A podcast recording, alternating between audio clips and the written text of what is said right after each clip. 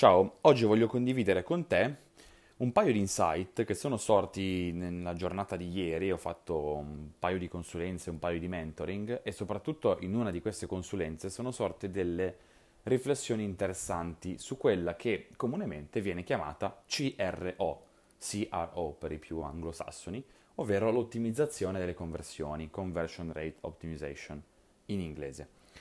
Cosa vuol dire ottimizzare le conversioni? Vuol dire che se siamo davanti alla progettazione di un sito o di una landing page, abbiamo un obiettivo di conversione che può essere acquisire più lead, quindi persone interessate al nostro prodotto o servizio che compilano un forum di contatto, oppure acquisi- vendere di più, quindi acquisire più vendite, eh, persone che comprano da un e-commerce o da un qualsiasi sito che chiede agli utenti di pagare qualcosa. Quindi tutti questi sono obiettivi di conversione.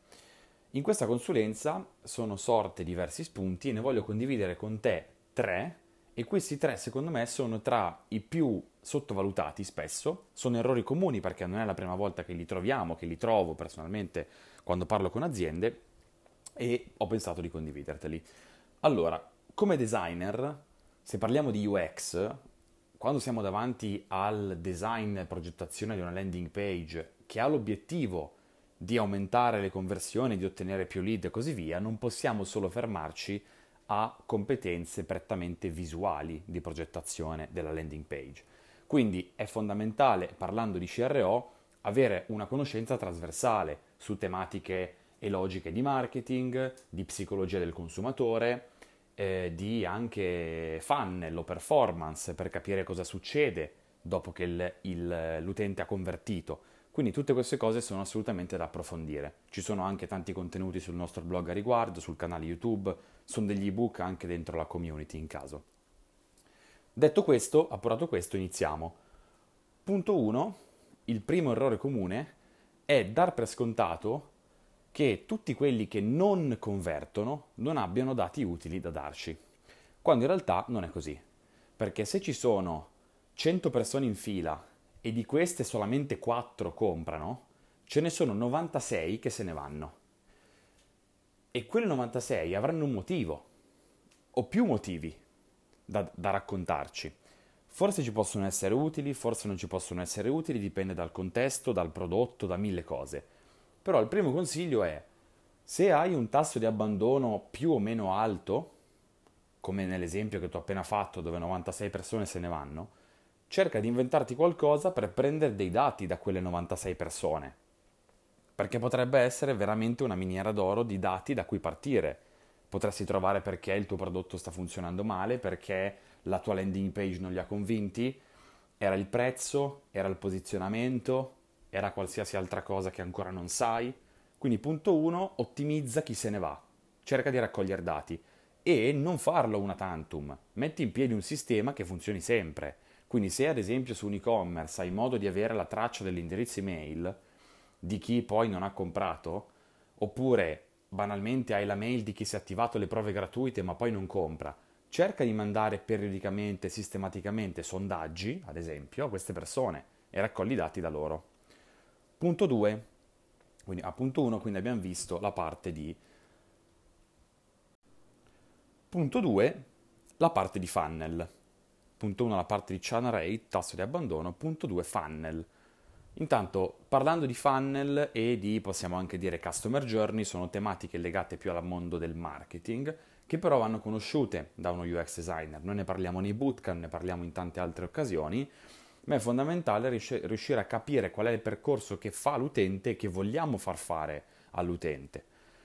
Uno dei problemi su questa landing page, per esempio, era che mm, il prodotto in questione si trattava di, un, eh, di un'app. Immaginatevi un qualsiasi software dove voi arrivate e potete attivarvi una prova gratuita o il piano gratuito oppure abbonarvi. Esattamente come qualsiasi software di, non lo so, produttività, ad esempio. Bene, in questo caso la landing non prevedeva che si attivasse in autonomia l'utente la free trial o il piano gratuito iniziando subito a usare il, il servizio, ma prevedeva prima un modulo di contatto. Dal modulo di contatto l'utente avrebbe ricevuto una mail automatica più una sequenza mail, nel mentre sarebbe stato contattato da uno dei responsabili della, della parte di attivazione per attivare una prova gratuita o un piano gratuito. Questo è uno dei primi sintomi che ragionando anche insieme al team di questa azienda è venuto fuori essere assolutamente insolito. Gli utenti sono abituati che se c'è free, un free plan, io arrivo sul sito come utente, mi registro, lo utilizzo subito. Lo utilizzo fin da subito. Quindi attenzione quando si struttura un funnel o un journey, chiediamoci qual è il prossimo passo che l'utente deve fare e invece qual è quello che vorrebbe fare.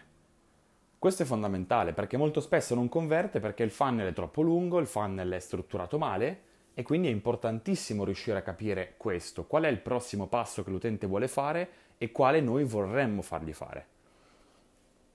Questo era il secondo punto, assolutamente da tenere a mente anche questo. Terzo e ultimo punto, chiedersi perché. Perché l'utente, se nel nostro sito dobbiamo, ad esempio, generare lead, quindi vogliamo che le persone ci lasciano la loro mail, perché devono lasciarci la loro mail?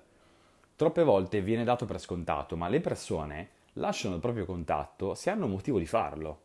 E se non c'è un motivo, è difficile che una utente lasci il suo dato personale, come ormai la mail, che a tutti gli effetti un dato personale. Bisogna dargli un motivo per farlo. Scarica un ebook magari?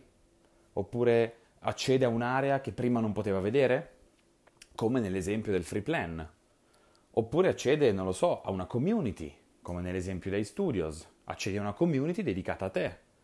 Quindi queste cose sono da tenere in considerazione. Che cosa stiamo dando in cambio all'utente per la richiesta che gli facciamo?